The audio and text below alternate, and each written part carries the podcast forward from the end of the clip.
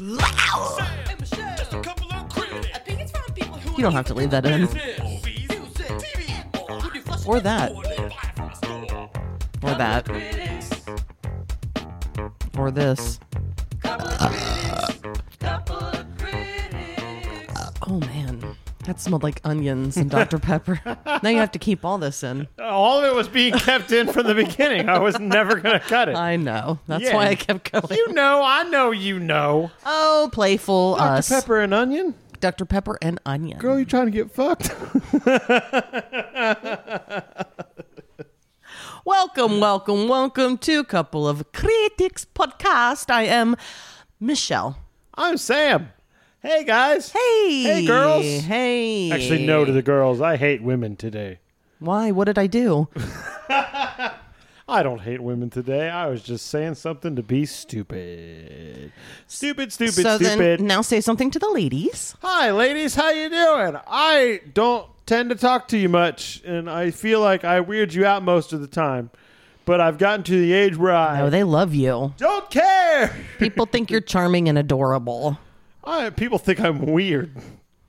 Is that charming? Does that count as charming? You're not weird in a, like a severing people in the back sort of way. You, Except I talk about that. But you are a cut up. Hee hee, boom, crash. I like where you went there. More compliments to me. That's what this podcast should just be the whole time. Complimenting me. Boosting this ego more than it already sits on top of the world. Look, uh, we believe in balance, right? Your your ego has to be so, your ego's so high and mine's so low. So low. I don't I don't actually think of my of my ego being high. So I think I we balance think of, out. I just think of everyone else being real dumb. I know you do. I think a lot of people do, though. A lot of people think from the stand. I mean, if someone says something to you, like, hey, you did this wrong. We're all like, no, I didn't. We're, we all, most of us push back. Most do. I've never pushed back. We're not back. Just like, you're right. Oh, no, we're not most, most people don't just cower and just be like, yeah, I am a piece of shit. I work with a kid like that. And it pisses you off. All Brian Birdsong. Brian Birdsong. What big jib to good his ribs. That's an inside joke for just us. I'm aware and our of it. Huge podcast audience. These people don't know what, what they don't know what's happening. But hey, we are. A, a, why is it so hard for me to say this? What? We are a review podcast. Unless I really enunciate, it's not Nailed easy it. to just slide through that. Well, first I was like, hey, we are a review, and couldn't do it. But I'm also sleepy. You, it's midweek. You have the sleepy the look. You got the old like I've got the your look. Eyes want to close, but you're just gonna push through this anyway. I am. You guys, you guys. Which means you're gonna get top tier content. You know, first of all, yes, that's lay not, it on that me, should sister. Not be the expectation. Top tier content, correct? I agree. What even is top tier content? Not this. Yo, that was a that was not uh, anything. I wanted an actual oh, what is top idea tier of what would be considered top tier? Is it just people who have in, big sponsors like Conan in a podcast world? I mean, I'm not just going to sit here and name podcasts I like. No, I didn't. I wasn't asking you to. You know what top tier content is? What is top tier in the podcast world? Technically, not podcasts, but like. What what would qualify one the as Conan being top podcast? Tier? That would be yeah, the ones that make the most money and have the just most like, lo- listeners. Just like alcohol, it's the top tier because it costs the most. But then that almost feels like just because people are consumed. So that that means Taylor Swift is top tier because everyone loves her. It would be considered top tier. Yes. Not in my fucking existence. Well, there's probably some top tier liquors As, that you would say, I prefer this lower tier bourbon over that bourbon. As someone who has a real uh, unexplainable aversion to Taylor Swift. You do. It makes your, like, you, she makes your skin crawl. It's hard to live in a world where most people love her and or, think that she's just the best. From stories I've seen, she seems like a very nice person. And takes care of her peeps, yo. Well, and that's not what it's about. Like, that's fine. But as far as like a musician and people being like, she's so great, I'm sure she's fine for people who are into it. I just don't get it at all. It's not for you then, baby. Just turn a blind eye. Just come over to my side of the field so and accept the that the mainstream is, has always been lower. So the top tier, the best, is what people like the most. I would say that is what you would call. Now, if you say top tier and your preference of quality, then no, those don't qualify that. Well, and I guess that's kind of what we do here anyway, because our ideas of what is top tier to us isn't necessarily top tier in the media world. No. Or what is top tier in the media world?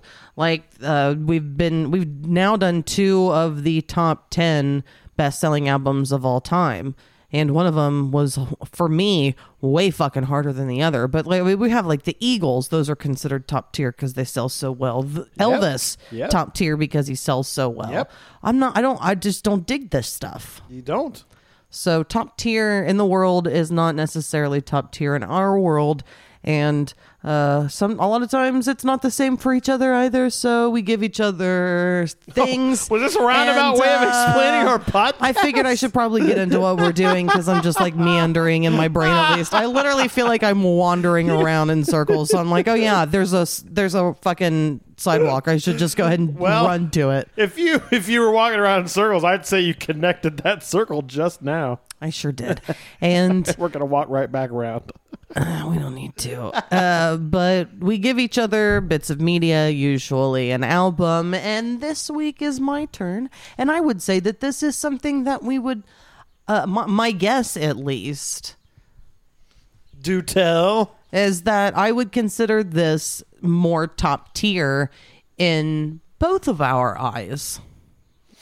Yeah, because I would yeah. think that this is something that we both would see as positive, and it this is something where we do have some overlap, mm-hmm. which doesn't always happen. And I can expound upon that further as we talk. We will be listening to the album Disraeli Gears by the band Cream. The That's right, the Cream. Band that a lot of people think of being so solid in music, but it, it turns out they did like five total albums, I think. Well, I mean, five albums, that's a lot in my mind. Yeah, but not in a for a, but in a short, in a short period amount of time. time. Yes. Hey, man, when you're hot, you're hot. When you're but you still gotta squat. Yeah, it's what I've always said. You've heard me. You've been around. You must be a big fan of the movie Little Giants. I am, for the sake of this bit. I don't know if I've ever seen Little Giants. With Rick Moranis. That's Rick Moranis, right? Is that a football and one? Ed O'Neill, yes. Okay, so that's like football, like Misfits team? Yes. Okay. And there's a certain blonde-haired Canadian cutie that was in this movie as well as the heartthrob. Is that a B R? B R, no, that's a D S. That's a D S? That's a Nintendo D S. That's a Canadian. What is D R? Dominican Republican? I didn't say D R. What did you say? I don't remember what I said now. B R? Yeah. Arth- B. Arthur? Yeah. Was it B. Arthur? Now I'm getting hot. That's what we're talking about. No, Brad Renfro. No, not Brad Renfro. I, Devin Sawa Devin was my Sawa. dude. Dude, what I was going to say, D J Squalls. Squalls? Is that his name? Isn't it Qualls? Qualls. Well, I want it to be Squalls. Lauren Lapkus. Hey, now. I'm hey, an all-star. You're a big Lauren fan. I am. But the D J Qualls thing is, uh, I don't think it's a mean thing. I just think that they're both kind of unconventional looking, and it's fine. Who cares? They look similar. Especially when she dresses, when she does her character Todd, she looks even more like D J Qualls. All right, uh, moving along. Uh, if you want to know who we're talking about and you have Netflix, look at uh, check out Lauren Lapkus's episode of The Characters. It's a good, it's a good reference. Yeah, or a good suggestion. Sig- no, well, what's the other word? Recommendation. Recommendation. I recommend we study a dictionary for five minutes a day. No. All right. So let's get into this album, Disraeli Gears. It is the second album by okay. Cream. All right. It was released in the Grand Ole, not the Opry, nineteen sixty-seven. Were you stalling for time there as you talked about the Grand Ole Opry? That was a good one. I had to get there, man. nineteen sixty-seven? nineteen sixty-seven. So how old is my mom here? She's born in nineteen fifty-one, so she is sixteen when this comes out? God. My mom. My dad was four when this came out. I mean, your dad was, in, was around for some good music, too, but my mom could have gone to some fucking killer shows. She was too busy being on the Yo- in the Young, the Young Republicans, Republicans Club when she was in school. Uh, let's let's listen to this first song here. We have Strange Brew. Yeah. Woo. So there were only two singles on this album. Okay. Two of them have, but it was the thing where it would come out on a, what would you call that, a forty-five? Okay, yeah, yeah. And so it, one side, B, A side, B side? A side, B side. So a lot of times the B side became pretty popular. Yep. Uh, because it was released as the B side to the single. Yeah. So, so was, you just flip that A side over and you say, hey, what the hell did they put on this side? Uh, so this was the first single and it was the A side. This was the first single? This was. So are there two singles that are two A sides? Or mm-hmm. is it just an A side and a B side? It's I see. I'm not sure how that works. I don't know if it's technically co- considering releasing it as a single if it's a B side. I feel like we've maybe looked into this once before, but um, we're very my, forgetful fellas. My hunch says no. I would think no. I think there's stories that were like, they're like, well, the B side crushed the single, like it took over. All right. So the A side and the B side are the two sides of the Jesus. Phonograph we're records. Music. And cassettes. Podcast. This These... is what we're doing. This is what we've been. We're so dumb. Carry on. I want to know. It just says here that the B-side or flip side is a secondary recording that typically receives less attention, although some B-sides have been as successful as or more so than their A-sides. But I'm not sure if it's... I'm taking a hard stance here. A-side's the goddamn single. B-side's just a appendage along that I, single. That's how I always thought of it as. A vestigial tale among the... So this only technically single. Had two singles out of eleven tracks. But this is a short ep- uh, album. It's going to probably be a shorter it's a, episode. It's a, it's a solid album. I would say it's solid. So what I uh, think that you thought of this before I... Uh, Before you listen to this, when I was like, hey, Sam, we're going to be listening to a Cream album, I think you were probably yeah, somewhere in your brain, easing, peasing.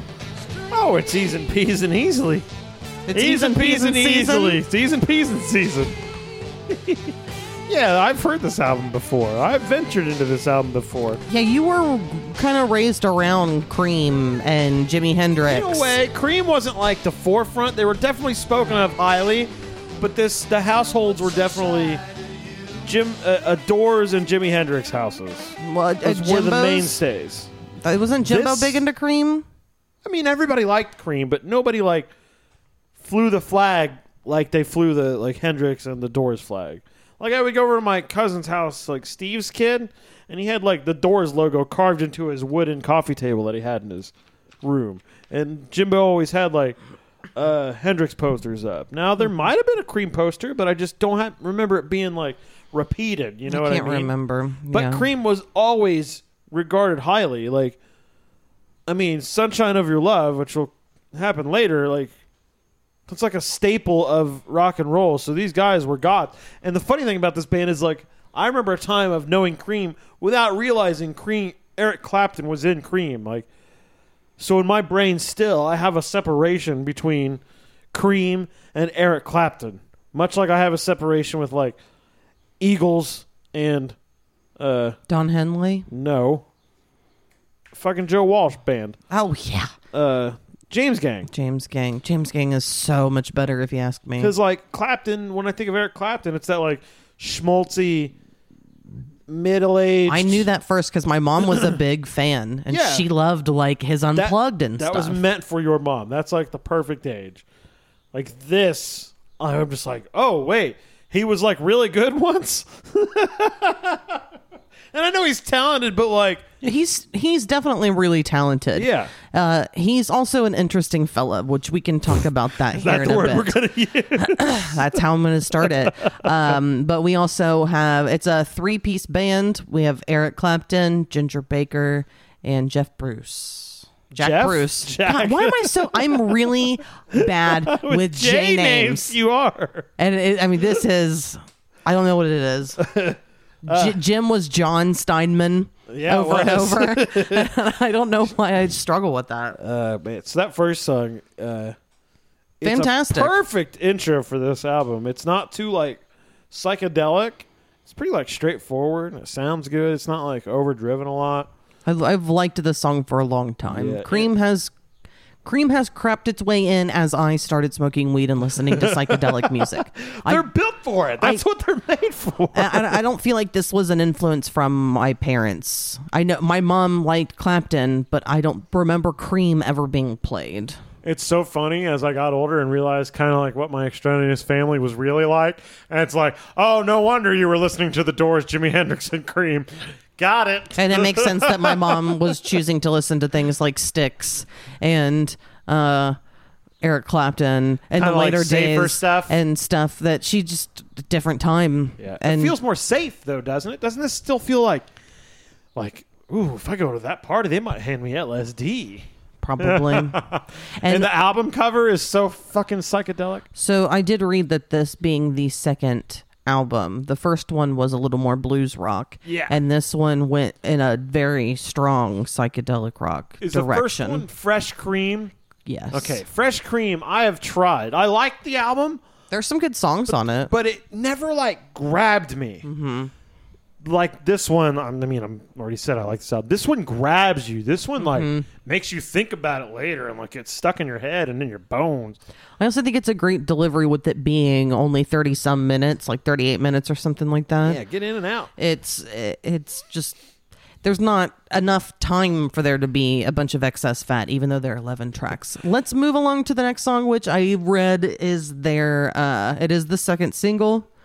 And I believe it is their most popular song that they had throughout their entire short career, Sunshine of Your Love. So I, will, I want to say from the get up and go. Y'all?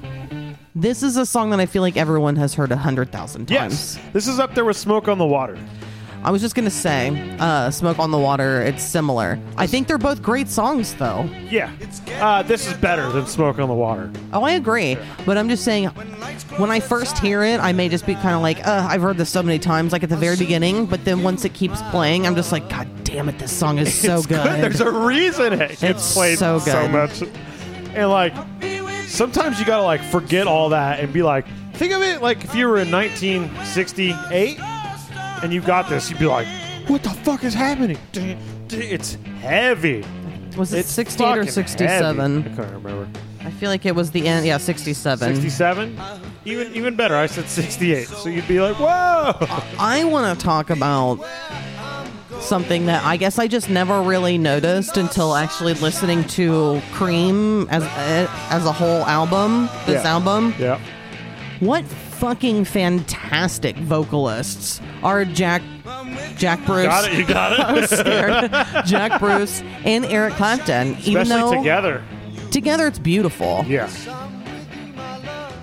And Eric Clapton has such a good voice, but the Jack Bruce fucking kills it. I think he is a tremendously good singer. Rest in peace. Give him the rest in peace. Two of these members are dead. Um This? Eric Clapton's the only living one because they yeah. say that, uh, you know, only the good die young. Well, fuck, all these dudes were assholes. uh, well, that was just a burn to Eric Clapton specifically. uh, this, I've never noticed how much I liked Eric Clapton's voice in this because I never really listened deep enough before to delineate the difference in the voices because mm-hmm. like first pass you just and it just like washes over you you might not know it's two guys going back and forth. You just kind of hear forth. It as one yeah sound. And I always have and I like I knew they did that but I never really paid attention. You know, I think I was like that too. I never really paid attention as closely. And you know who else does that? Alice in Chains. Oh, yeah. They can also kind of sound like each other, mm-hmm. where it's like, you're so good together that sometimes I can't tell who's doing it, but then you get accustomed to it, and you can tell by far who is actually singing, just like this. And I never realized how buttery Eric Clapton's voice is. I do think that... Uh When you're talking about Alice in Chains, though, for me, it's a little harder to decipher because I think they they do have voices that sound more similar than these two, for mm-hmm. example. But yeah, there's a soulfulness in Eric Clapton's voice that it's I've just that never blues that he loved. Yeah, I've just never really heard it as much, and right here. And I think this. It's the morning and just we. I don't know. There's just like that was probably not, not a good example, but I think it's a great example. Still, he's just uh, taking it easy. He's just jamming his ass off. I'm more concerned about the guitar, and I know that I watched that thing that you watched that didn't have part five. Yeah, the yeah. So we watched part one through four. Fucking blue balls. Uh, I know they say that like this is the first. They were like, Eric, sing on this album. Oh, and he was nervous about doing yeah, it. Yeah, so you can kind of hear him maybe not trying to like. Put it out there all the way, but what that ends up doing in my mind is making him like a shy little innocent boy sound. Well, I think he opens up more as the album goes on. I would agree. But he doesn't seem as strong vocally on this song. But uh, he seems way stronger. Ginger. On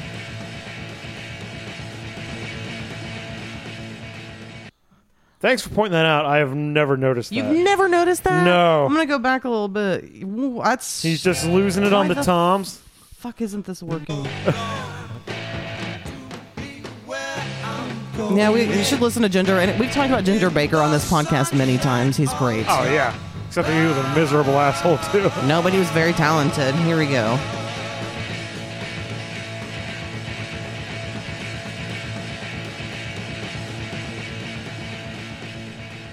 He's just going He's like just wailing animal. At the He's end. He's going animal for the Muppets on uh-huh. it.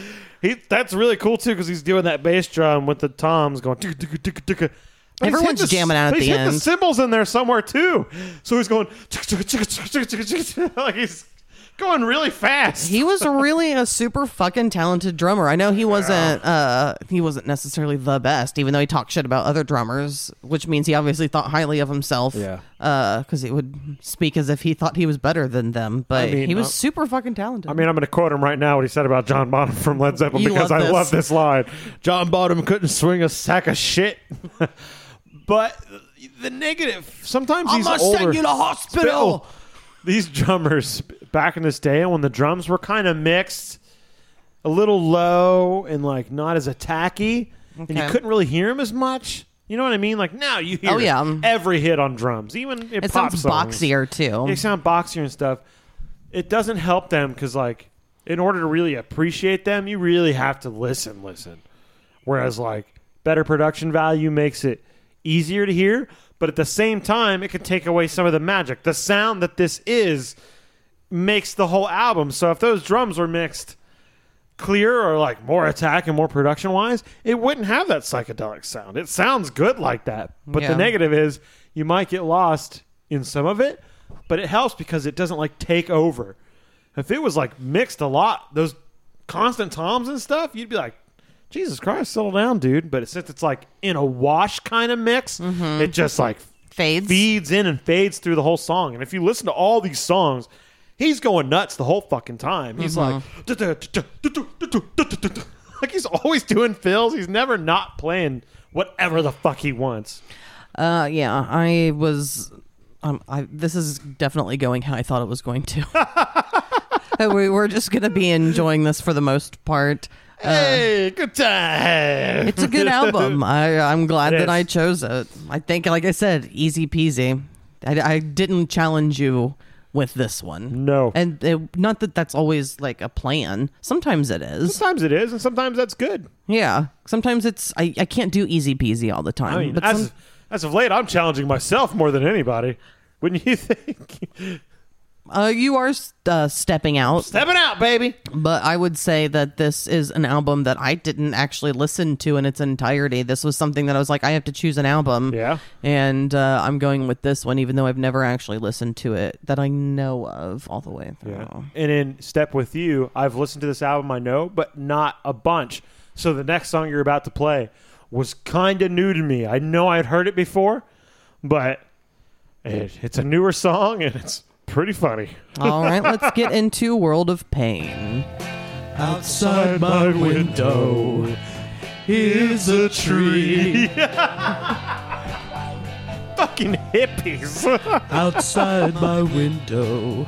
And this is Clapton. Is a tree. That's, I thought that was Bruce. Mm. They're only for me. That sounds like Jack Bruce. To me, it sounds like Clapton. Really? This is. That's definitely Jack Bruce here. Uh huh. I think no there's. I, I I would put I would put money down that the first part That's fine. was. I would love to know. I thought it was Jack Bruce. Let's bet. No. I already owe you money. No. um, Jack Bruce's high voice is so like creamy, and so is uh, Clapton. This is Clapton. This is. Hold on. Hold on.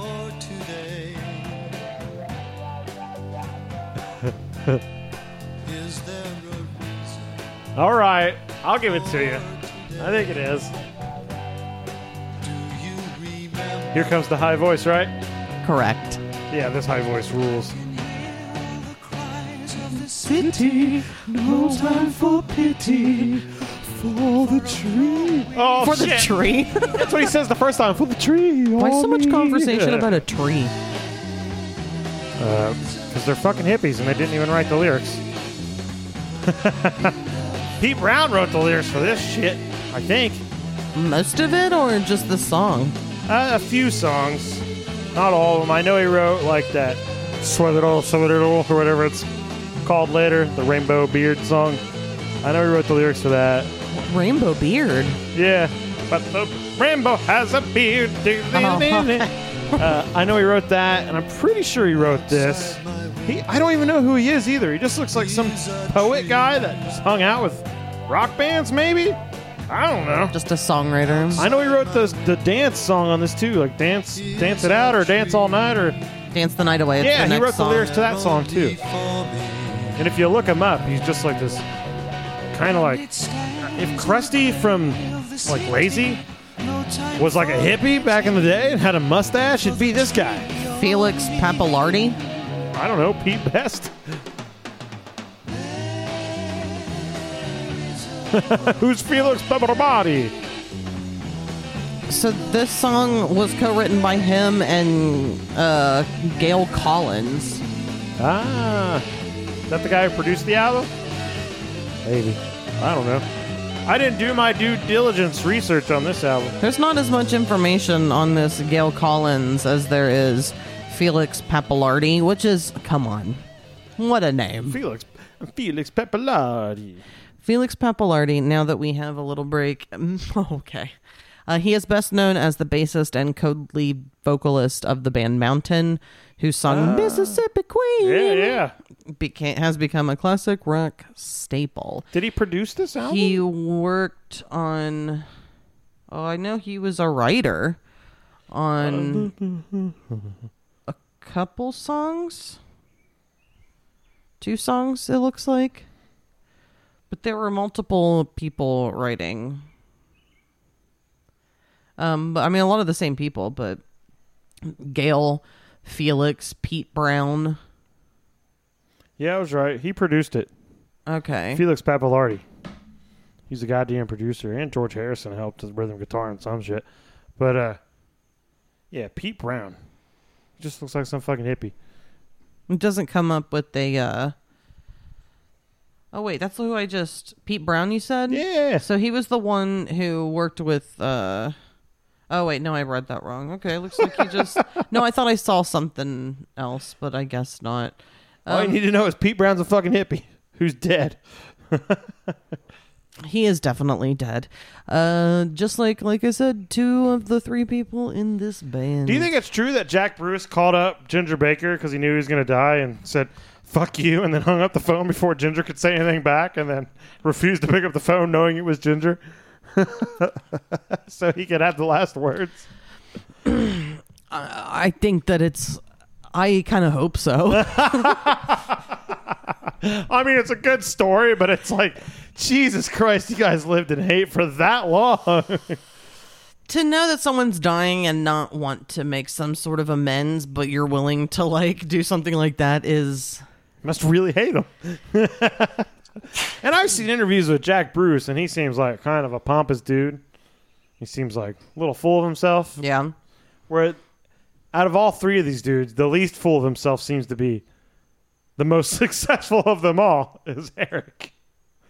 Like in interviews. I mean, he's full of himself. There's no doubt about it, but... He's also full of hatred. Let's move along to the next song, Dance the Night Away. Now, Pete Brown wrote this because he stopped taking drugs and he needed to connect with the real world again. So he would just go dance the night away to feel alive.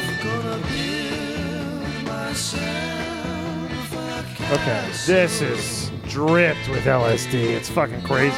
It's it's that cream sound again. Um, so I keep saying things about uh, Eric Clapton, and sometimes people aren't aware of this, because you, I guess, weren't very aware of this. There's some things... Nope. So he did put out, you know, he's anti-vax, at least the covid nineteen vax. He did a song or two, maybe, with Van Morrison, um, just kind of protesting... Uh, that and stuff, but here that, we have that pales in comparison to the real story. So keep Britain white. Uh, Are you going to read the whole tirade? nineteen seventy-six. Okay. So. Ooh, seventy-six. Same year. Jesus. Uh, yeah, no, that was ten years after this came out. So this is the same year the Bat Outta Hell came out. Do we have any foreigners in the audience wait, wait, tonight? Please. Tell everyone that you're reading what he said. Well, yeah. Just don't say this. No. Okay. nineteen seventy-six. Sorry. He says this on stage, He says right? this on stage, visibly intoxicated. He voiced his support for Enoch Powell, who was a British politician at the time. And this is what he said. Do we have any foreigners in the audience tonight? If so, please put up your hands. So, where are you? Well, wherever you all are, I think you should all just leave. Not just leave the hall, leave our country. I don't want you here, in the room or in my country. Listen to me, man. I think we should vote for Enoch Powell. Enoch's our man. I think he's right. I think we should send them all back. Stop Britain from becoming a black colony. Get the foreigners out. Get the wogs out. Get the coons out. Keep Britain white. I used to be into dope. Now I'm into racism. It's much heavier, man. Uh, and there are other things that he says about how Britain is becoming over pro- overcrowded and the politician will stop it and send them all back. Um, Quite he, a racial tirade it was. And at the very end, he said, uh, this is Great Britain, a white country. What is happening to us for fuck's sake? Throw the wogs out. Keep Britain white. Jesus Christ. This is nineteen seventy-six. nineteen seventy-six. That and is so he's had nine years after this album. He's had he's been a questionable uh, person for quite a while. Maybe that's why my mom likes him, because she's also a conservative person. Um, but that's pretty strong for someone who loves the blues and loves black music. And yep. It's weird how you can like and appreciate something that someone did, but still believe in segregation and think that you sh- they should be over there and you should be over here, and you can like appreciate what they have to offer, but still, you know. But but he went on, I mean, he toured with B B. King, like, and made albums with him. Like, I don't understand. I mean, Eric Clapton's up here in the racism scale now. Phil Anselmo made it way down here compared to what he just said in nineteen seventy-six. I st- he may have said more words, but I think putting your fist up and saying white power says a lot in few words. Okay, so this is one of those deals where you got to decide, do you actually think Eric Clapton I don't understand. Was and is a racist? So I think he's small-minded. I think maybe that has changed. I think because he's he went from being small-minded in a way of thinking that we should you know, that, that, that segregation should be a thing and it should be legal. And now he's like an elitist who doesn't believe in like taking the vaccine and stuff like that. So you don't have to be an elitist to think that. um, no, but when you're like making music about it and you're like, I don't need this, and I'm going to say something. I don't I'd know. Say you're just, just fighting a weird fucking fight, man. uh, but it's something that I, I guess I get the feeling that he and Van Morrison think that they're better than. Yeah. So th- it, it, there's an elitism like in smarter their, their heads. Yeah. Yes. That they smarter, better, whatever than. So small minded. Either way, mm-hmm. uh, just maybe, but he mo- he became more powerful and more rich, so he's able to take what he needs to benefit him or something, or like to help him along the way. I mean, because he was obviously studying blues players and even picking from things to write these albums, picking from things that he liked. Mm-hmm. So I guess I just don't understand how you can love and respect something but not seem to have the same feeling for the race itself. Or, but then I know that there are some people who say that they're not racist, but they literally think of like the quote unquote, like the thugs and the street people as being just different and, and, and lower than them, but they're still just saying words that kind of encapsulate the whole race. Even if they're just talking about like what they consider to be the low life version of that race. But it's still such a blanket statement to say fuck them and they should go back to where they came from. So I, I don't I don't know. That's such I and the argument of being visibly wasted. I've never been so drunk that I have publicly said something so nasty. Yeah, but like I said the other day, you've also never been a a British person born in nineteen forty-five.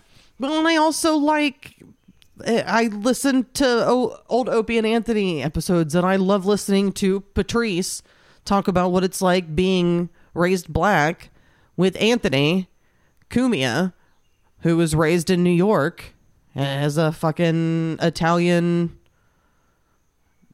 I don't know, Italian from fucking New York City. So it's just, it's two different perspectives. It doesn't mean either of them are necessarily wrong.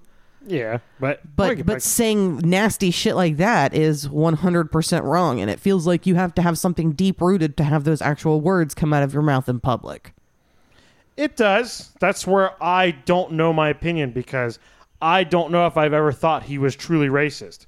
It seems to me like he's a fucking idiot at times and says shit out of his mouth, especially when he's very fucked up mentally and is like taking but, drugs at a, a high rate. But it's not like he just said that and then didn't follow through. Like, he voted for that guy and he is just, he is supported. I think I read that he did. Look, I, I think mean, I read more about it. Like, I think, I think that he has just been pretty like right leaning with things, but the specific segregation stuff is just wild, and it's hard for me to think of him as not being that person because he has said those things.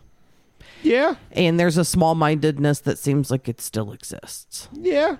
But again, albums, tours with B B. King, grew up respecting and loving blues music, and yeah, that's why I it, see that's why I see a mentally fucked up person who doesn't really know what he's saying at that time, who maybe doesn't know what he's thinking at that time, because he's abusing his body in intense ways.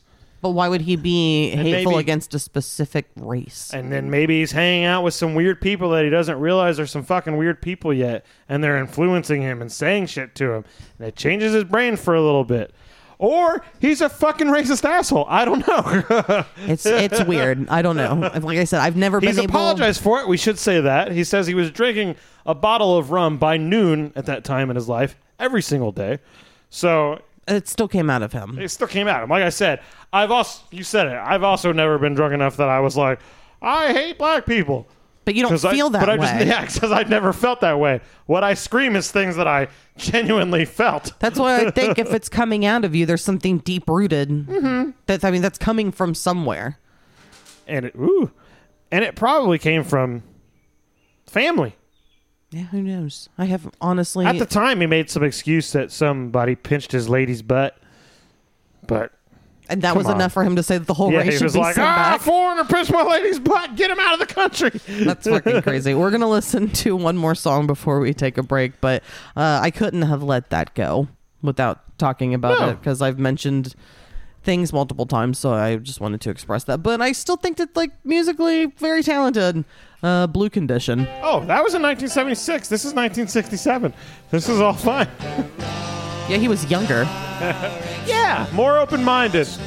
Then he started hanging out with some yahoos. Well, they do say that some... I think the general idea is that there are a lot of people who become more conservative as they get older. Yeah. Because they get more money. I have yet for that to be the case for myself. I, that's why I'll stay poor and stay rooted in the real world. Uh, this well, song. I'll say I'm a little less extreme. Are we talking politics? For me, we are. We're not talking about the race of the predator. That's still racism, Sam. Ah. He said, I love racism. But I want to talk about this song because it's not that long and it's fucking ridiculous. And I don't think I've ever heard Ginger Baker sing another song. I mean, maybe he this does on him? other albums. Yeah, this is Ginger Baker singing. They were like, Ginger, you're singing one too. That's why it's so fucking British. And it's like British. Weird and kind of... That part almost sounded off time. It's like he has such good time when he's uh, playing. playing. But that that part in particular, I've always... It kind of makes me feel weird. Oh, I think it's great because he's like... On purpose, it sounds like to me, rousing it back. I never looked... Yeah, this is written by Ginger and performed by Ginger. I did not realize that. It's so like... So much British... Uh, What's the accent? Cockney? The way through. Like this part. It's so smooth. So I didn't realize that Jack Bruce was actually Scottish. Did you? You know what? I thought that when he, I watched that interview thing with him the other day. He seemed more Scottish than English, but I didn't really... Look it in, look into it, as they say. So, Ginger Baker, definitely English. For sure English. And then Eric Clapton, also English. I just wanted yeah. to verify in case it surprised me, because sometimes... But been in America so long, sometimes you forget, like, does he talk with an English accent now? I guarantee he doesn't. Ah, uh, it's probably muted. Very light. But I wouldn't be... Su- I don't know where he resides. Fuck, Georgia. No wonder his hatred's so strong. The Delta, he's in Memphis. Delta Blues. He lives in... Uh, All the way through. I don't know. I don't know where he resides. I don't know that I really care. So who are you? Who did you think was singing this before I broke it to you that it was the Ginge? Uh, I assumed it was just... Uh, what's his name? Jack, Jack Bruce. Bruce mumble-mouthing it. And just not putting uh, much into it. I truly did not realize that. I didn't know that. He wrote it. This song just fucking goes on. There's nothing that, even though it's three and a half minutes, it's a standard song length. It just feels, yeah, no variation. It's just the same thing over and over again. It's kind of this. Uh, this is a song that kind of gets on my nerves a little bit. I just don't feel like anything really happens, which kind of makes me sad to know that it's a, a Ginger song because I like Ginger Baker and I think he's very talented. So it just doesn't seem like he has a lot of emotion in that voice. So that might have been what he was going for, but it also might have just been like, "I'm not good at this." Yeah, I have no idea. Very dark blue, blue. What do we got here? This is Spoonful. This is from Fresh Cream. I figured we could maybe uh, take a little listen on our way out to break. It's getting dark in this room. We're going to need to turn a light on. It is. It's getting dark enough that your silhouette is starting to happen and the headphones that are coming down. You kind of remind me of Ving Rhames from Pulp Fiction. Hopefully the back of my head looks better than his. We got a Band-Aid on there? Yeah. Keeping your soul in. Sure, we'll pretend that that's what's happening. All right, let's take a break. Uh, we'll be back.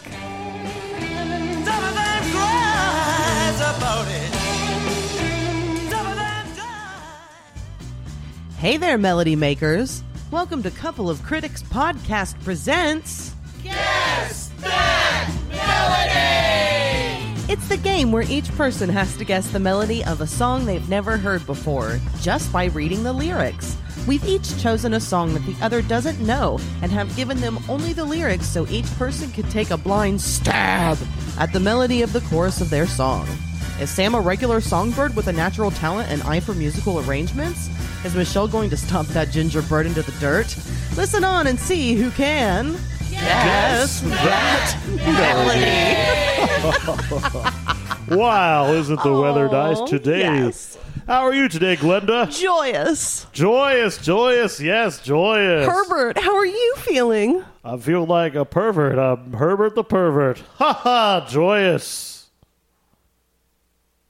I'm not Herbert, I'm Sam. Hi, guys.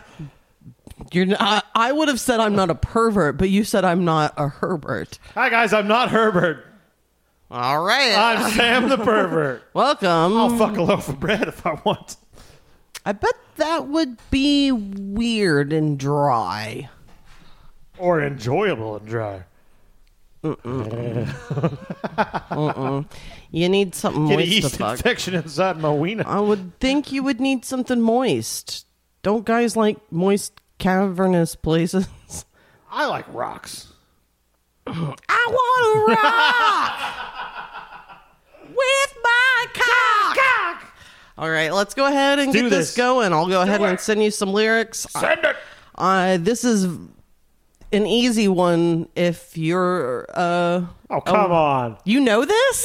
Yeah, I know this. Why would you know this? How would I not know this? Because you're a little fucking rat boy. It goes on something like this. Stop! Drop! Shut him up! Open up shop! Oh, no! That's how Rough Riders roll! Stop! Drop! Shut him down! Open up shop! Oh, no! That's how Rough Riders roll! I'm, I don't know if I got those, those parts correct, but yeah, I know that song, Do you man. know who it is? It's a little guy called... He's not alive anymore. DeMix... It is DeMix. DeMix? See, I I didn't think that you would be on... This would ever oh, be on your radar. Oh, oh. Well, you definitely win this, of course. I don't know how this part goes, though. Oh, no. That's how rough that, fuck that little part. Stop. And the last one. You still knew who it was oh, yeah. and what it was. I had to guess there. I almost said it exhibit. But then I thought there was a, like Exhibit and D M X together, but it's just a D M X song, right? It's just D M X. I remember my cousin Ryan had a D M X C D that he's like on the cover and he's like covered in blood or something like that. That is this album. Okay. It's Dark and Hell is Hot. Is it the red one or is it the actual blood one? Uh, there's an actual blood one? Let me look. I remember he was like, you can't see what's inside of it. It's a little too, a little too gory. And I remember being like, pfft. This is bullshit. I don't want to see the gory stuff. Oh, no. That's Flesh of My Flesh, Blood of My Blood. Is, is it like a white cover? Yes. Yeah, that's the one. I had that C D, too. Does he have his dick inside the cover or something? I don't remember. I could go look. I still have the C D. I could go look right now. I, I, we could see a bloody dick.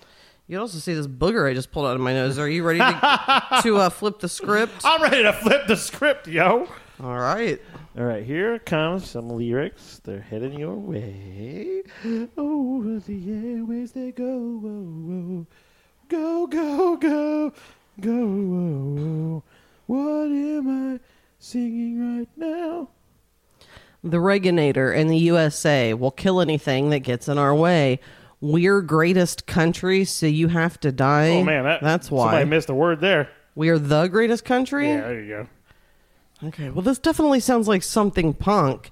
Uh, something punk. Something punk hating Reagan. That's what most punks in, do. In the eighties, so, all right. The Reganator and the U S A will kill anything that gets in our way. We're the greatest country. You have to die. That's why. I mean, you're you're on the way. You're on the way, my wife. I'm far away. I died. It's one of my favorite bands out there. Would you like to take a guess? Operation Ivy. No, they're tattooed on me. Slayer? No. I don't know you have time. Right oh, now. It's, it's Gwar. It's a band called Gwar. The song is called The Reganator. Here we go.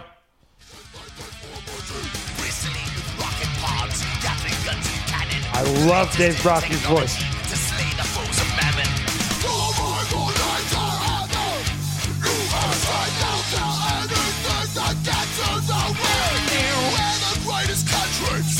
Have to die, that's why. Once again you won.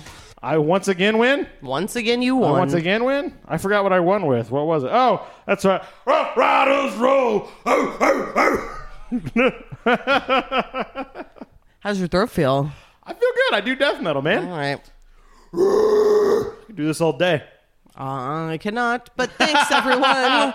We appreciate you for hanging out for another cool, fun, fly episode of Guess, Guess That, that Melody.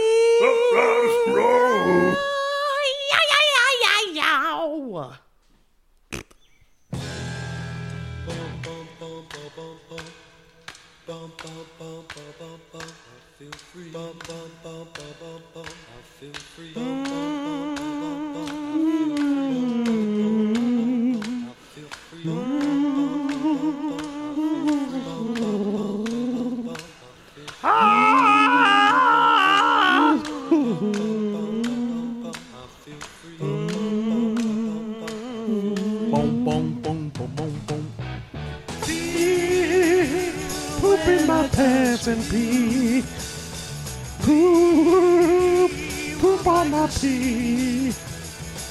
At times I'll do the same at once. It can be a diary.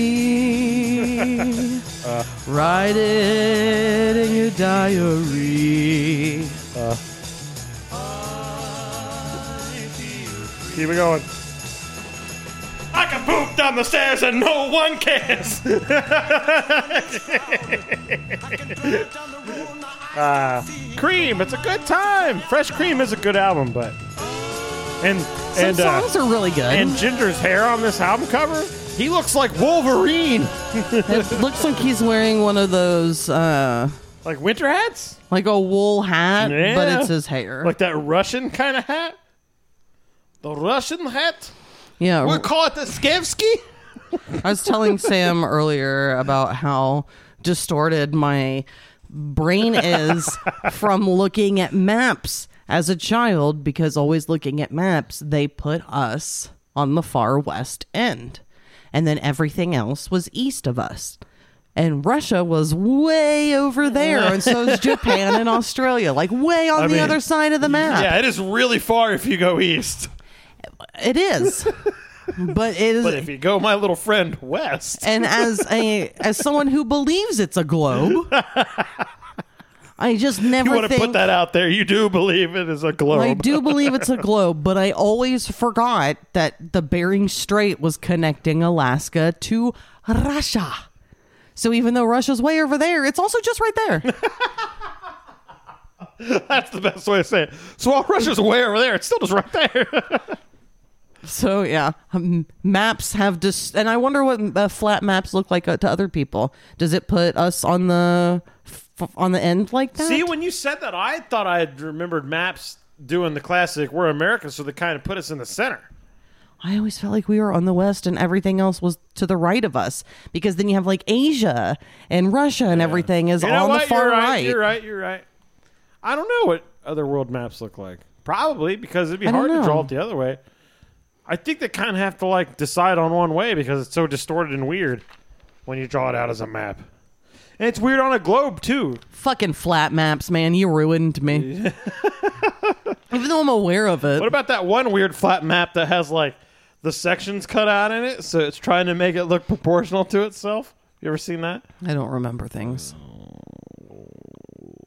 Welcome back to the podcast. Hey, pretty ladies.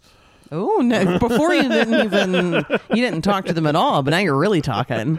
Hi there. Say more. Talk to my sister and Anne Marie. Hi there. Next time you see me, give me money for no reason at all. Just say, hey, Sam, here's some money. And Enjoy Marie yourself. And Tom have gifted us things multiple times, which is need, very kind of them. I need more. I need a lot, lot more. Sam, you are a monster of a person. I don't want anything. Don't give me any more shit. It's not shit. I'm just fucking around, friends. You want to anyway, get back into this album? Anyway, I need to talk to your sister. If your daughter's truly going to become a dentist, then that means we get dental work for free. I don't think that's how that works. Yes, it is. What a, uh, as soon as I read that, I've always thought, like, what a rough job. Being inside people's mouths, man. People let that shit rot sometimes. Ooh, yeah. And it smells bad. There are people who yeah. don't brush their teeth before they go yeah. in. And there's people who don't brush their teeth more than like once a week. That's a, they probably don't go to the dentist, though.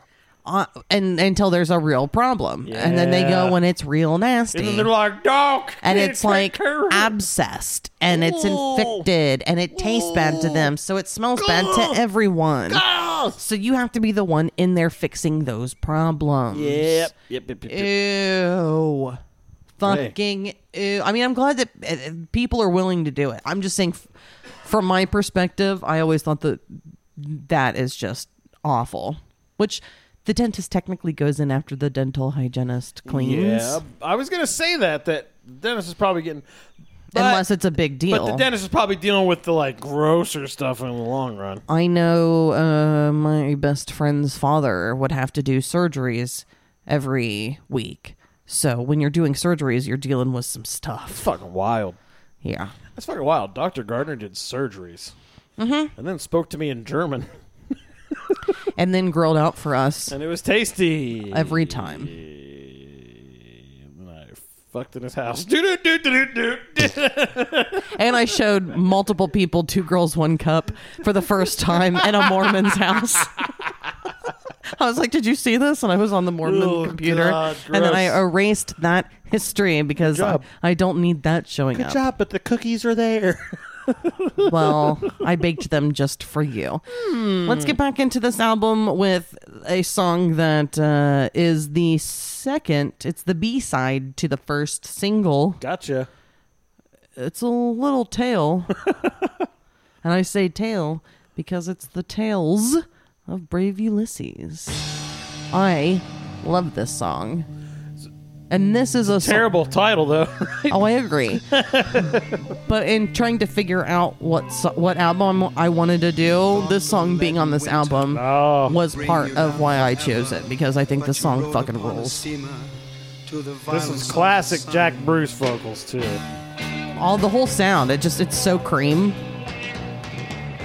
Yeah, you get really good uh, Ginger, like that pounding those fucking toms.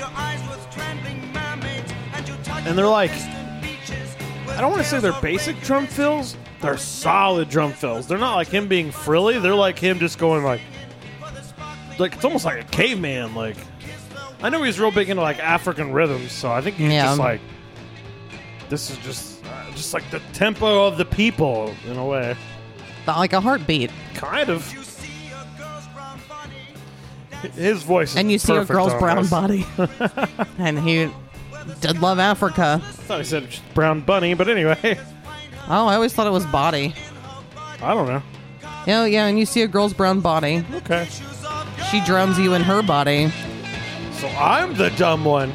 It's not about being dumb. I'm so dumb. Okay, it's about being dumb. You stupid motherfucker. Do you enjoy this song? Yeah, it's...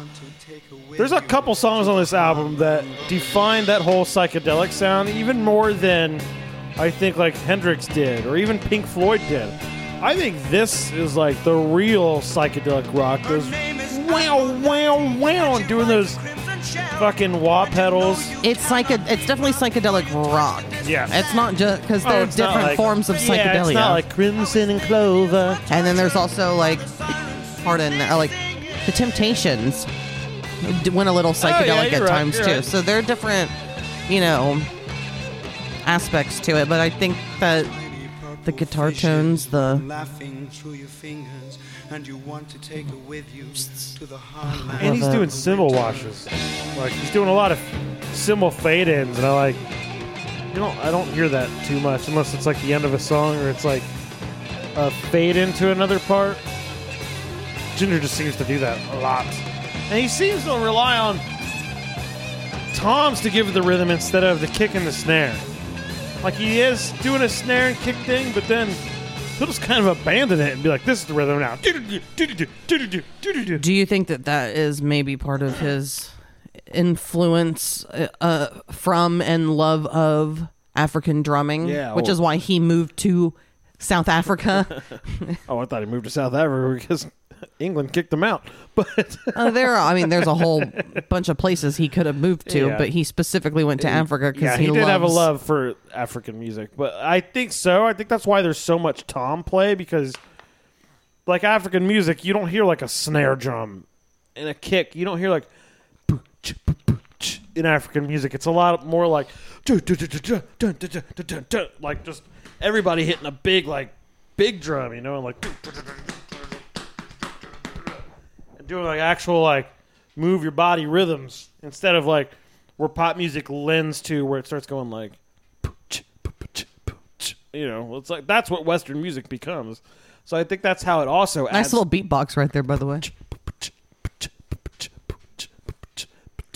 Well, my name is Ginger, and I'm hanging out in Africa. I'm playing my drums, and I'm hanging out with my friends. Hanging out in the sun, it's hot. Hanging out, kicking dirt, and banging on stuff, and hating people. But yeah, definitely, because they're doing a lot of tom stuff where it's not like... Like, even a death metal guy or, like, a punk guy will go, like, just go... And they're not, like... They don't feel like... Of the earth. Do you know what I mean? Like like African rhythms feel like of nature. They feel like they came from the ground. Whereas like, and I love punk and metal drumming, it feels like it came from a man. It came from a hand that wanted to go, I want to go real fast. Whereas these rhythms... I'm all hopped up on Mountain Dew. Yeah, pretty much. These rhythms feel like... No, these are the rhythm of your like of your heart. Like you said, this is like... It's almost like what reggae wanted to become, but reggae gets a little just too, like, for me, it just, it's like... It's slow. Yeah, but I just think it's almost... I just don't like reggae enough to really... Like, I'd much rather just listen to African drums rhythm than I would rather listen to reggae. It's your source companion. And people think, feel it everywhere. And I think it helps Cream and their psychedelic sound, because psychedelic, that world almost had, like... They always wanted influence from other countries and, like, cultural influences, you know? Like, when you think psychedelic, sometimes you even think, like, Indian uh, influence. Oh, absolutely. And, and like, the this Beatles, makes me think of African influence, so... The Beatles loved that. Yeah, I- yeah. That Indian I'd say the Beatles with more Indian influence, and to me, Cream goes more African influence with their psychedelic sound. And Pink Floyd is just, like, all-American psychedelic. I like to think about things like in country regions. Yeah, you are a uh, separationalist. Yeah, get the wogs out, like uh, Clapton said. Oh my God. Let's listen to the... I don't it, believe that. It's interesting that we... I don't we, even know what a wog is. I don't either. I think you should stop saying it. It's a racial slur. I know that. I did look it up, but I don't remember who it's against. Um, my apologies. Anyway... Uh, we are on the latter half of the album, and we did just listen to the B-side, which would be the B-side of the album. Okay. To the first single. All now right. we are, we'll be listening to the B-side of the second single. Lay this is me. S W L A B R. Gotcha.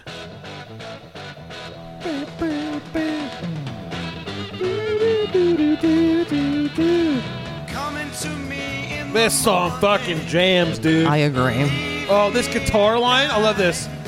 Oh. I also enjoyed Jack Bruce during this song. Yeah, right here. And then and the song just just good. Oh yeah. But the rainbow has a beard.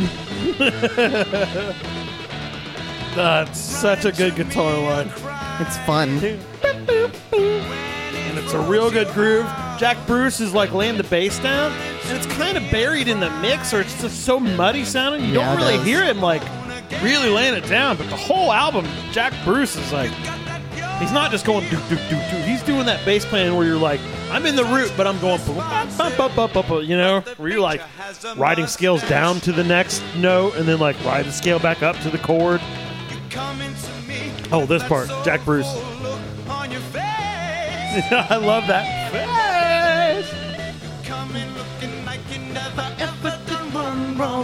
Now, this is definitely a Pete Brown lyrics thing. It was talking about breaking up with a girl, pretty much, and then drawing like a beard on her picture and being like, there, now she's got a beard. She's beautiful, but now the rainbow has a mustache. But the picture has oh, a mustache. What's God, up, Wayne? So good. Speaking of guitar tone, do you remember on the Meatloaf episode? Yeah, Wayne's hanging out with us here on the table. Let's just keep it that way. That's the Wayne table. I'm fine with it. Um, it's the label. Since we don't do video anymore, things have systematically like made their way off the walls and put away. I got to do some hole repairs and stuff. Yeah, I'm good with it. Um, the guitar. Uh, do you remember on the Meatloaf episode, we were talking about, uh, God damn it, what was his name? He was the producer. He re- Jim Steinman? No. Oh, no. Uh, fuck. Um, anyway, I can't believe I can't think of his name right now. He, remember I brought up a guitar called the Fool Guitar? Yeah. Todd Lundgren, wasn't that it? Yes. Didn't even have to look it up. I was getting he there. Produced it, Todd Lundgren. Todd Lundgren owned the Fool Guitar.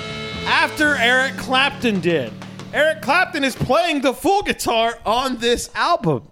So this like, this guitar has uh, traveled, made its way in, into our world, specifically in the past two episodes, three episodes. Like, I'd never heard of this guitar in my life, and now there's two albums. Two I don't episodes. know if he actually played the Fool Guitar on that Meatloaf album, but I know I found out about the Fool Guitar because of that fucking Meatloaf album. Oh, the Which is like this album. Cool hand-painted S G in that psychedelic, bright, vibrant colors way with like long flowing patterns. You know, like they kind of did for uh, oh, Yellow Submarine. You know, it's got mm-hmm. that kind of look. Yeah. It's all that stuff. Colors, man. Yeah. Whereas this Disraeli Gears, this album cover, it's psychedelic and it has a lot of pop to the colors, but it's very like red at the same time. It's pink. I, I see it as being more pink, but I don't know. No, in a world of red, it's magenta. No goodness. What's the artwork right here? The cover art was created by Australian artist Martin Sharp, who lived in the same building as Eric Clapton. I think he did some other shit for people, too. Sharp would go on to create the artwork to Cream's next album, Wheels of Fire, and co-wrote the songs Tales of Brave Ulysses and the Savage Seven movie theme, Anyone yeah. for Tennis, with Eric Clapton. Uh, looks like he also, the photography was Bob Whitaker, known for his work for the Beatles, including the controversial Yesterday and oh, Today yeah, Butcher the, cover. The babies up cover, yeah. Yeah. The dead babies. So, yeah, it's pretty cool. Um, it looks like this, by the way, this album did chart uh, really well in some places. Uh, the U S, it got up to number four. Oh, okay. Uh, Australia, f- in Finland, and in Sweden, it got to number one. Uh, and I'm trying to see the U K. It, it got to number five. So it did better here than it did there, where well, they came from. Kind of makes sense, because uh, it's a very American music. Is That's it? What they say. Because there are so many. Is psychedelic supposed to be American? The blues is what oh. I'm talking oh, about. Okay. And even Clapton will say at this time, like, he's like, I loved American music. I wanted to make American music.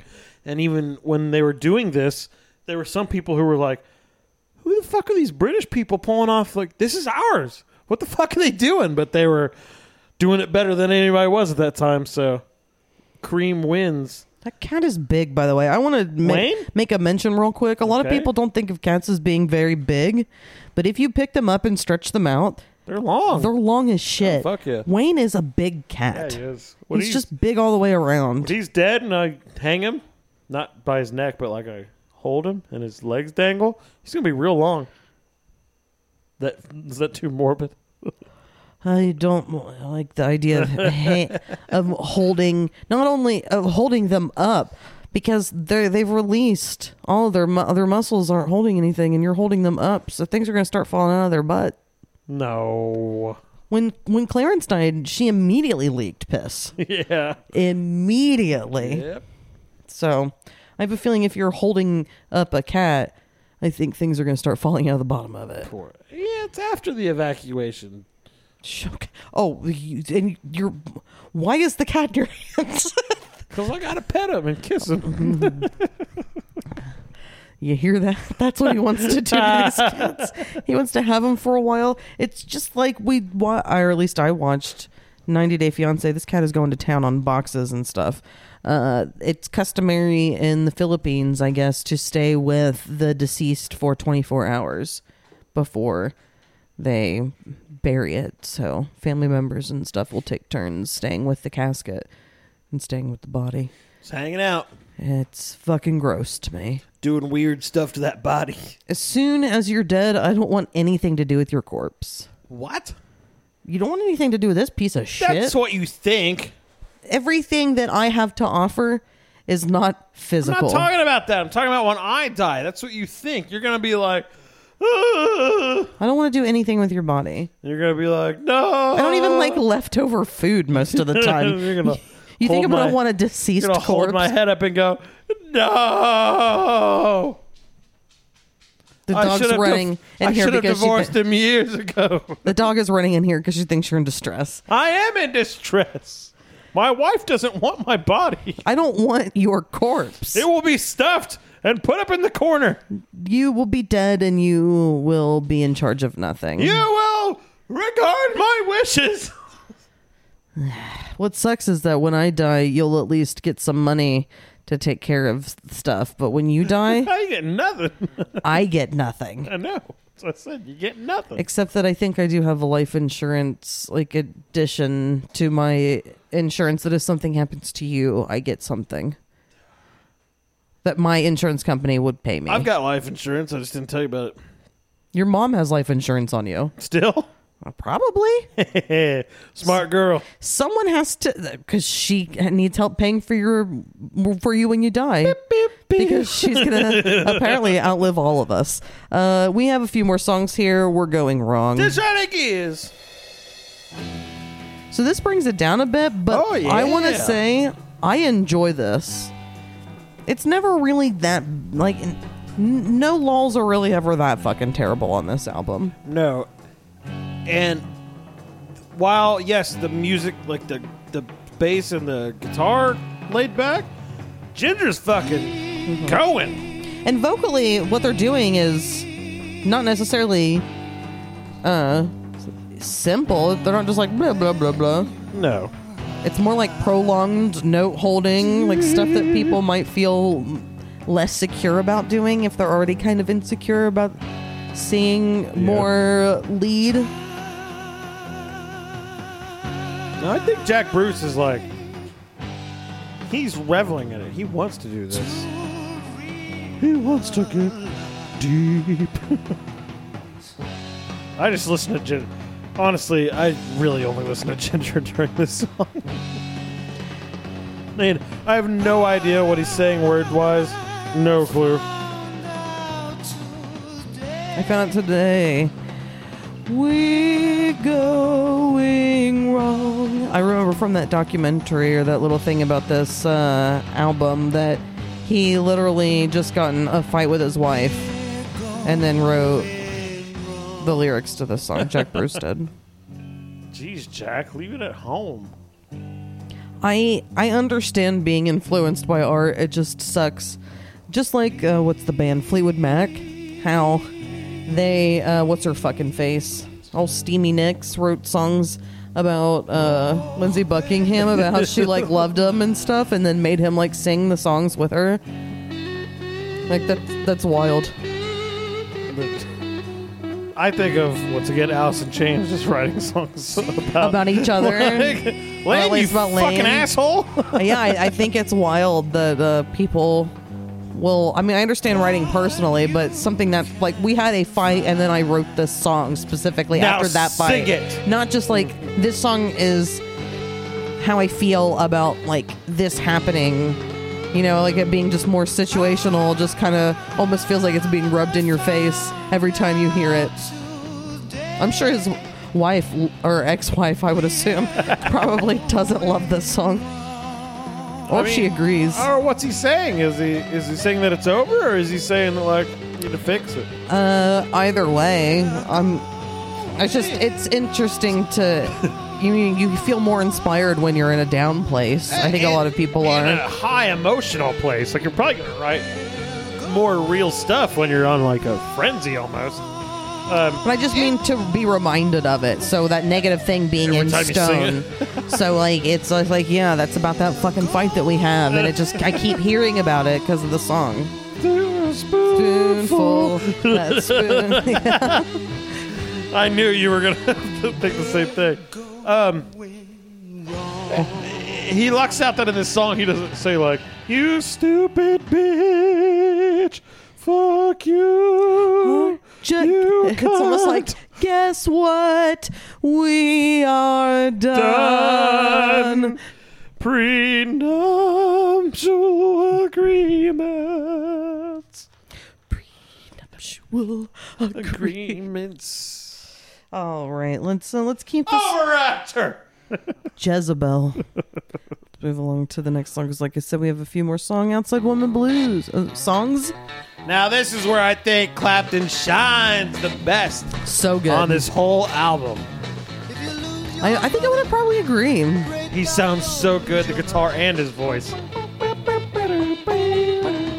And that guitar riff rules. This is an old blues song, which I love that they said on that album. He's like, we would tend to, like, do old blues songs so those guys can get some royalties and, like, get them some money for their hard work. And I was like, that fucking rules. That's a good reason to do things. Mm-hmm. Led Zeppelin, don't just steal it and pretend it's yours. Write the goddamn name on it to get him some money. This this song is badass. I agree. It's very enjoyable. And it's... I mean, it's about, like, fucking around on your wife. Cause women these days, they're so doggone crooked. Like, they're so doggone crooked. Anyway, I'm cheating on my wife. Yeah, you can't watch your wife and your outside women's too. too. I've never heard it called outside women. Ever heard side piece? I've heard, you know. Oh, I like when side I, piece. I love when he goes high. On that part when he's oh, like, the outside women's too. I think it might just be at the beginning, but. Doing your day. Doing your day. Oh, it's very enjoyable. This fucking album is just very, it's a very easy listening album if you're into this sort of music. Yeah, I'd say you'd have to have some, some appreciation for blues. Not like, you don't have to be a blues nut. You know, I'm not a blues nut either. I just can't sit around and listen to, like, B B. King. I think it's boring when it's just like dun dun dun dun dun dun. No, but blues influenced music is some of, like, but blues yes. influenced rock and roll is the best. Is some of the best fucking shit not even that some. exists. It is the best. All my favorite, most of my favorite music is all rock and roll blues with blues influenced. influenced. I mean, Alice in Chains, blues influenced. Soundgarden, Sabbath. blues influenced. Sabbath. Blues influenced. Uh, Pantera. Blues influenced. There you go. There's that weird thing that doesn't make sense again. Because they're not actual racists. They just say dumb, dumb shit. They just say very racist and things. And I would actually bet that uh, Clapton's more tr- actually racist than Phil. Yeah. Because... Phil can, has continuously said the same story and has apologized over and over again. Where it took till two thousand eighteen for Eric Clapton to be like, wow, that was bad, wasn't it? At least Phil right after was like, oh, fuck. I'm sorry, I was drunk, I'm stupid.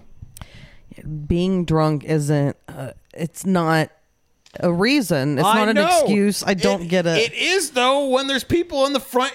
of the cr- stage yelling at you that you're a racist. I, I would do that to somebody. I get it. I just... I, there's... I'd be like, what he said, you want to see ugly? I can make this real fucking ugly. Let's go. I'm. It's not that. I'm I'm just always on the... I in the, the saying that you were intoxicated is absolutely never oh, an, an excuse or anything. It doesn't count because you, should, I don't you think made the counts. choice to drink. That's what I've always said. And again, it's deep-rooted if it's coming out of you when you're wasted. If you're shit-faced and you're saying shit like that... Eric Clapton's is. It's inside I of would you. Say this shit that Phil said potentially straight stone-cold sober. If the people are in the front yelling it enough. You want to see me get fucking real ugly? I can do that. I texted my nephew my butthole. You didn't know it was your nephew. I know, but I got to that in like four minutes. It only took like four minutes for me to get that because fucking worked up. Well, I was going to say because you're a psychopath, but there, yeah, there's exactly. way less that has pissed me off. There's this bitch at work that keeps kept reaching out to me. I, got, I, found, I guess she's a salesman, and she just like chose a person, and she was reaching out to me and calling me every day and like asking me to do things that were not my responsibility. Like yesterday, I got irritated, and I got short with her, and then I, and I fucking hung up bef- right when she was saying goodbye. I just fucking disconnected the call. And then she messaged me a little bit later, and she was just like, hey, I just wanted to check in with you and make sure everything's okay. And then I contacted my supervisors, and I was like, I don't know why this bitch keeps reaching out to me. And they're like, okay, well, we'll contact her and tell her to not reach out to you. Why is she reaching out to you? I don't get it. Because she, I think she literally just saw a name in the department and, and picked someone, and was just, because she, she made up that I was like, I was like monitoring the department, that I was like a manager or something, and there's nothing in my job title that says that. So she was just every day just be like, hey, blah blah blah, and like asking me questions and having me like research stuff that was completely not my job. Would and you say no? No, I would usually help her because I didn't know why she was reaching out to me, but when it was becoming a daily thing and she was like calling me, and I it, I was just getting I was so fucking pissed. Well, did you did you you didn't just be like, why are you asking me all these questions? No, in multiple situations, I said, I don't have the answers. I think you need to talk to this department instead. And then for some reason, she would come back to me. And it's like, no, you need to be dealing with them and not me. And she would come back to me. So that's why I was just like, to my managers, uh, my manager, my boss, why is she talking to me? Will, will someone alleviate this bitch from me? Because this She's is not, not my a job. Bitch. She just needs help, but she doesn't know who to talk to. Look, I like words. No, you like being mad. That's what I'm saying. That's the whole point of this conversation, is something irrationally taking you from zero to one hundred to where someone is just trying to get help and they're leaning on you and they shouldn't be, and you snap and you hang up on them. But then I did, I mean, I called myself out to my managers. I was like, she keeps bugging me, and I got short with her. So... And by short with her, I didn't tell him I ended the call a little short, but whatever. God. Hey, I was so I got me a bitch all the time. Because when I tell you to leave me alone and you keep bugging me. Bitches be bugging me. Then, yeah, bitches be bugging me. And then you're trying to tell me not to use words. I'm going to kill you. Uh, let's take it back. I, I take I it all back. I say it in a fun way. You said this fucking bitch. I'm just expressing myself. Her name's Look. We don't need to say her name. Shut up. No. Bertha, Bertha. Her name's Bertha. I was going to say LaFonda. Okay. From uh, Napoleon Dynamite. Oh, I thought you were from... Dynamite. Oh, no. Uh, what's the lady's name from... Oh, that talk just scared me. Did you just think that talk was the dinosaur that spit in Newman's eyes from Jurassic Park? There was just on the side of my eye, there was a black mass because she can't, she's been wearing this cone because of her hot spot. So there's just like there's like extra shadows and stuff that just yeah. It's just a good old boy song right here, isn't it? It's just an, another old blues song. Is this it an old blues song? Or, okay. It's what it feels like. Was, it yeah. feels like the song that they put the least effort into. I agree. I absolutely agree. Hi, Sammy. Sorry, I had to give dog love. Oh, I don't like this dog. Yeah, you do. You adore that dog. I feel embarrassed that I talked about myself being shitty to someone at work, but she was driving me nuts.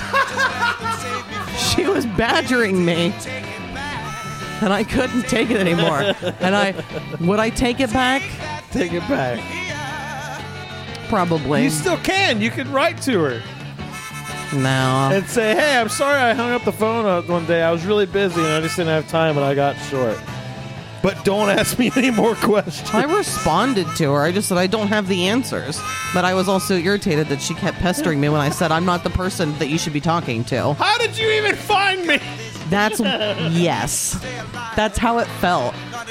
And then because she kept calling me in the middle, like it would literally be respond, hit send, calling.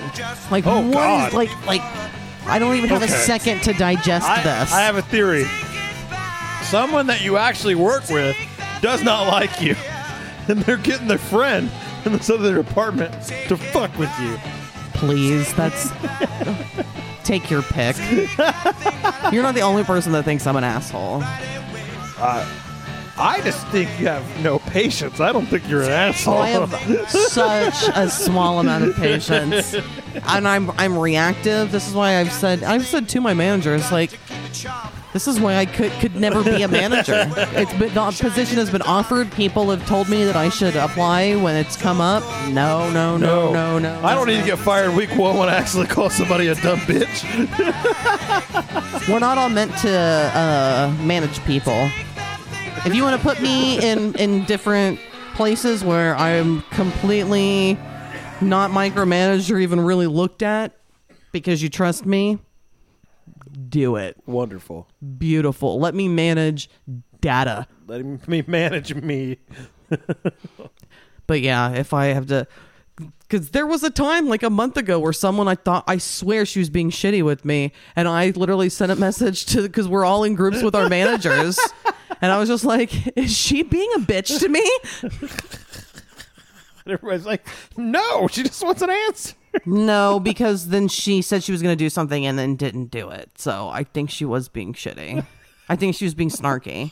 That's the thing. Women can be snarky. Women be snarky. Women be shopping. Uh, I just never, I never ever think that people are like doing shit on purpose. Because I don't spend my time doing shit like that.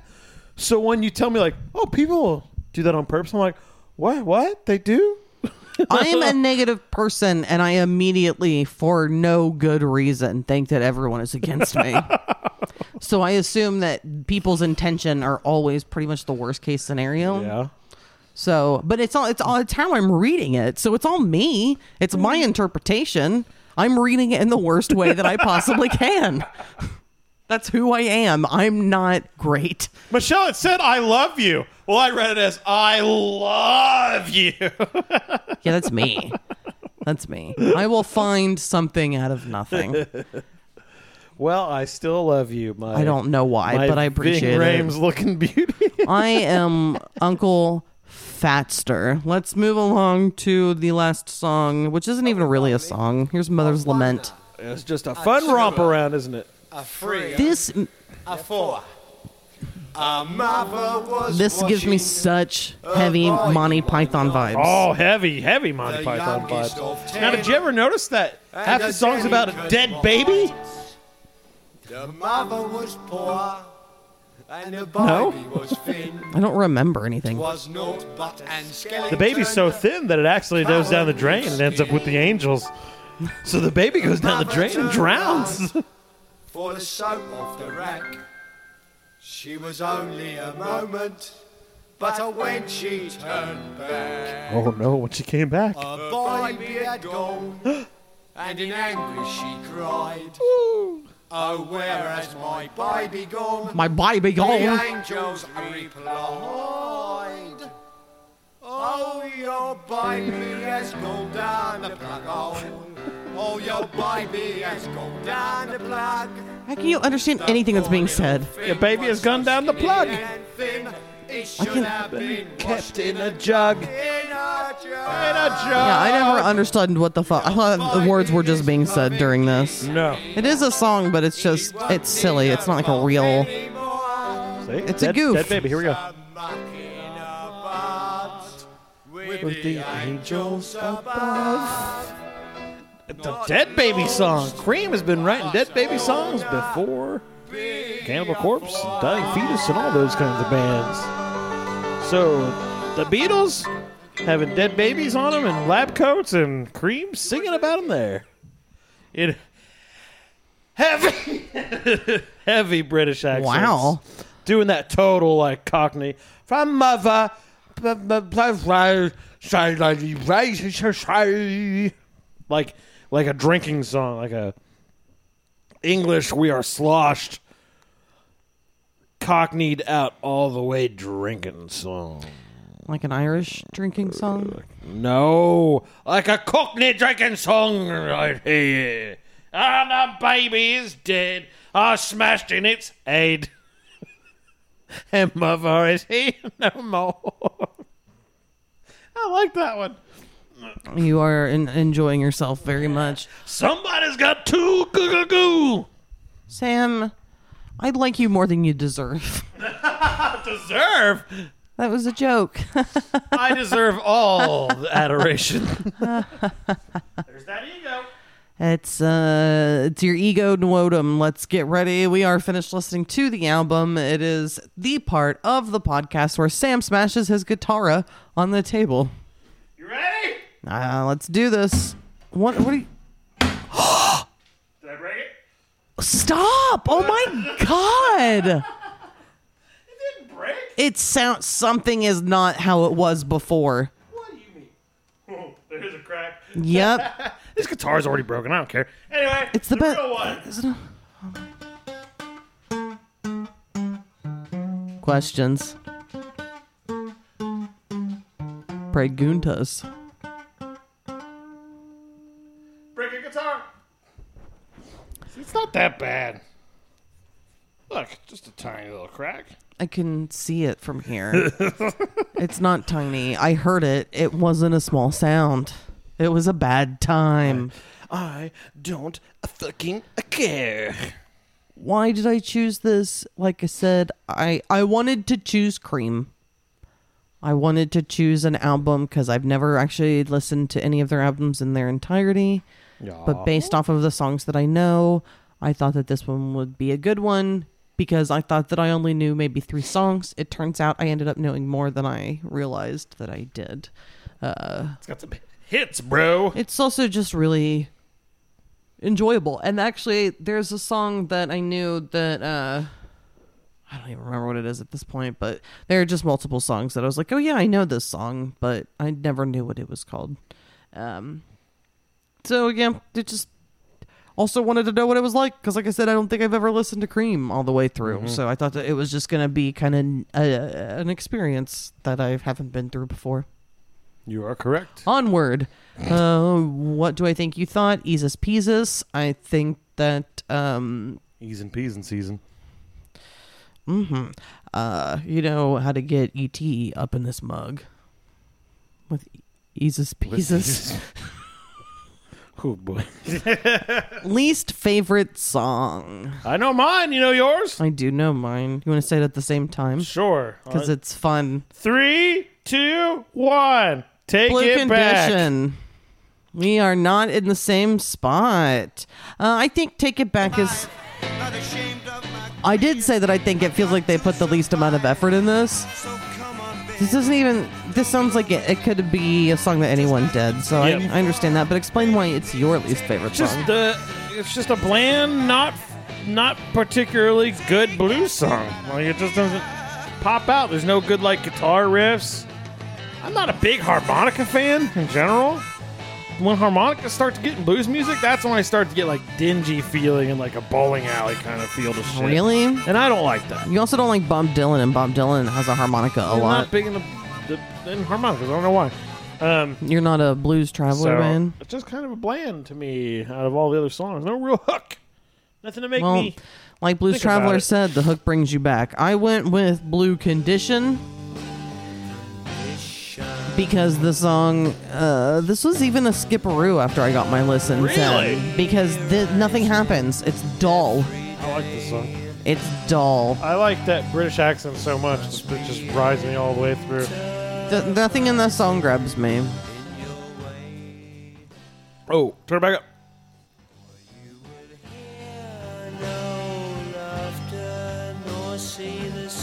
Oh, I thought it was a different part. It kind of gives me Moody Blues vibes, but I enjoy Moody Blues more than I like that song. Um, nice. Most yep. favorite song. I know mine. Oh, go for it. It's called She Was Like a Bearded Rainbow.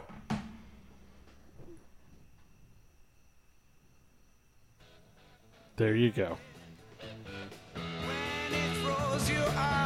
This song surprised me of how much I enjoyed it. It's got such a fucking good groove. And the, the guitar work. I just like that. Doo, doo, doo. It sounds so good.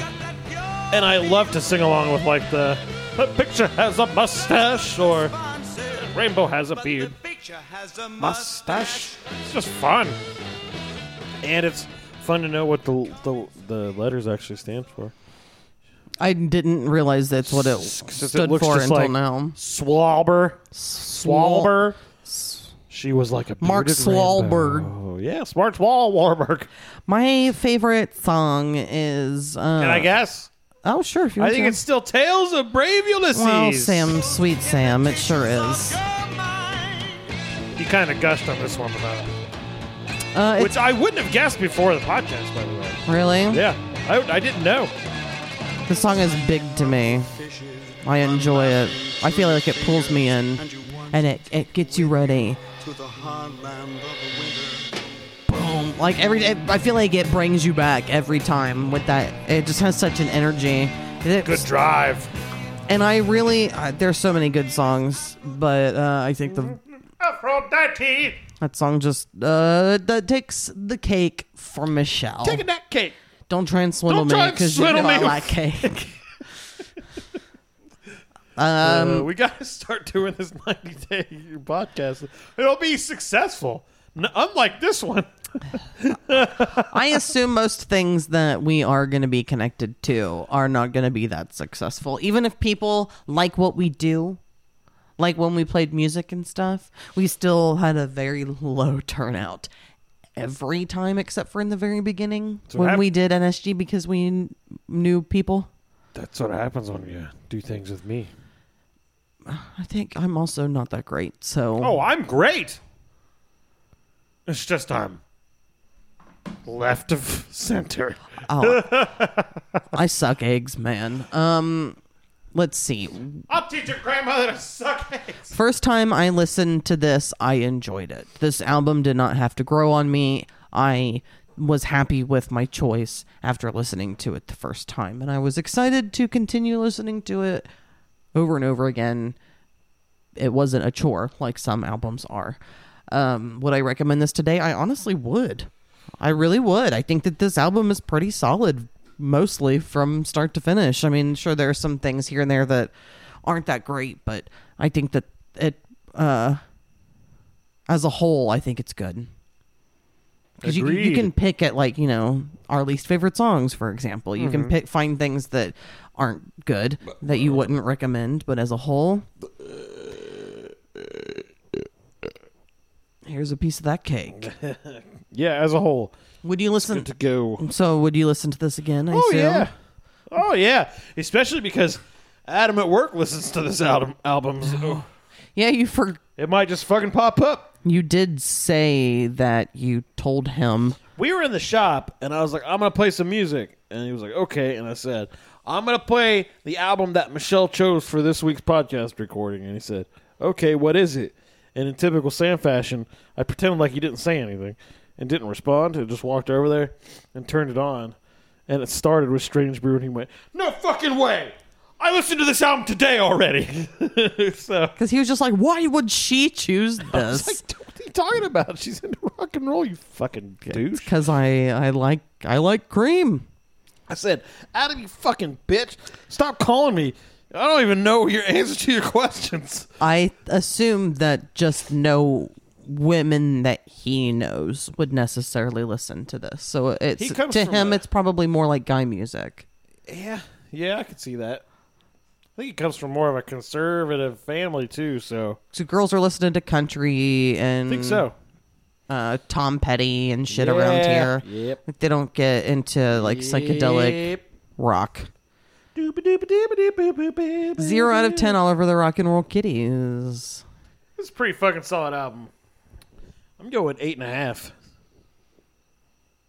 Do you want to expel on that or eight and a half in Actually, period? I'm, I'm going to go eight Yeah, eight and a half. Uh, it's just solid. I don't want to give it a perfect ten because mm-hmm. there's other albums I would listen to before I listen to this, but like, I don't know, it's a really fucking good album. Like, it makes sense to why it made Cream, or why Cream was such a big deal, and that they were huge when they were around. And they were kind of a supergroup as well. Like, all three of those guys were already known. So, it, this album solidifies Cream being in, like, classic, the annals of classic rock history. Not even classic rock, because classic seems like, sometimes I say classic rock and it dates it. I this think is it's just rock and roll, man. It, it's hard to also just not really, I guess, know how to, uh, if that makes sense, to really know how to identify that as time goes on. Yeah.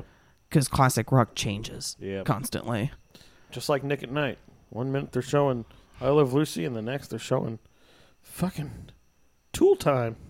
Tool Home Time. Home Improvement. How many people actually called Home Improvement Tool Time? Probably a lot, a lot of people. Or the Tim Allen Show.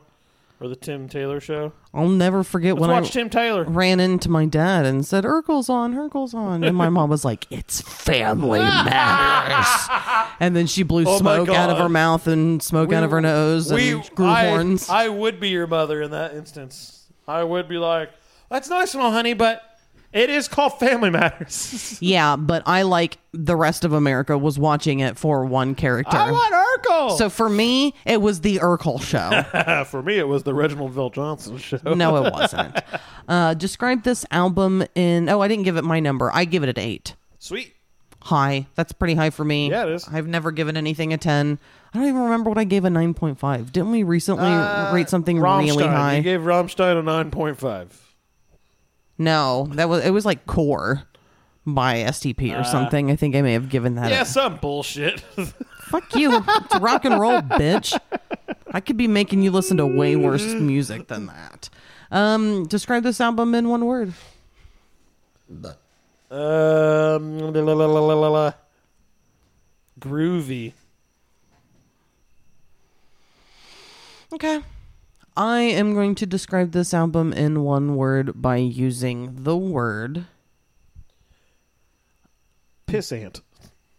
Oh, I'm saying good. I'm just word saying good because this album represents goodness. It makes me feel good when I listen to it. It makes... I think it's a good album. For the most part, front to back. It's, it's an album that I would recommend. It's good enough you can forget about the Eric Clapton racist rant. It's it's probably one of the... I think it's a good era of Cream. Yeah.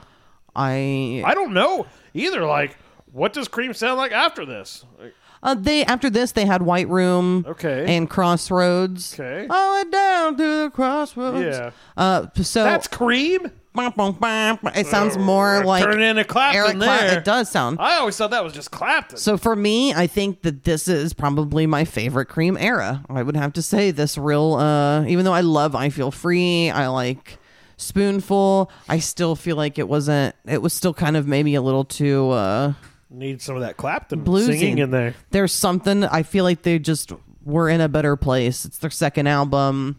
They're more. Um, They've been together a bit. Yeah, they're a closer been touring, band. They're getting tighter. Yeah, so good. Finally get sick of each other a little bit. It just represents goodness. Um, Sam, did you give me a word? Oh, yeah, you did. You said... Yeah, I said groovy. groovy and you gave me the peace sign again, just like you did the first time. Uh, we are finished with the questions, Sam. Uh, hey. What's next? What's next? It's the album called The Message by Little... Brand a call, Grandmaster of Flash and the Furious Five. It'll make you feel alive. Let me hear you now. Sam, you are in such a different place right now musically. I mean, you're still making metal. You're still listening to whatever. Oh, yeah. I'm still, oh, I'm still heavy, bro. I feel like you have been and and times... And like, even though you like hip hop, that there have been part, times where you just kind of don't want to listen to it, where I want to maybe listen to it and you're just kind of like, eh. I'm happy that you were in this place where you're kind of like falling in love with some hip hop again. It's nice. We're just taking a trip. We're doing this mainly because of the Melly Mel Eminem Eminem beef, but I mean, we're listening to some original goddamn hip hop here. This is the, the, the start. The message, baby. All right. Um, broken glass everywhere. People, People pissing on the stage, you know, they just don't care. care. Yeah, it's going to be a good time. And you still haven't listened to it. I haven't. I've been waiting. Has, I just broke the news. She already knew about this. I did. You gave it to me, but I could have waited because it's a Wednesday. It's a weird time to be recording. But hey, we got it done. We don't have to do two in a weekend. Yay, so it wasn't pushed back that far. Uh, so there you go. The Message by Grandmaster Flash and the Furious Five. Oh, yes, yes, yes. We appreciate... A- it's a party. Yeah, there's a bug flying around here. It's coming to eat your brains. I am a magnet for bugs that bite and Bug suck magnet! blue. So, uh, yeah, thanks everyone for listening. Thanks. Uh, Tell your friends we got a podcast. Say, hey, these guys aren't very good at it. You should listen to this. Especially this episode. My God, this was a rough one. Was it? I don't know. I'm not a good talker tonight. tonight? Thanks for listening, everyone. We appreciate it. Bye. This- Don't kill yourself. I implore you. What, do you, what is this? Is this like is this like Eric Clapton anti-vax song? This is this has got to stop. Eric Clapton, Van Morrison. God damn it! All right, well I'm listening to this for a bit, so I'm gonna do a commentary on this. Oh yeah, we'll let this play well, for a so bit. Well, so far it can... fucking sucks. Yeah, it's not enjoyable.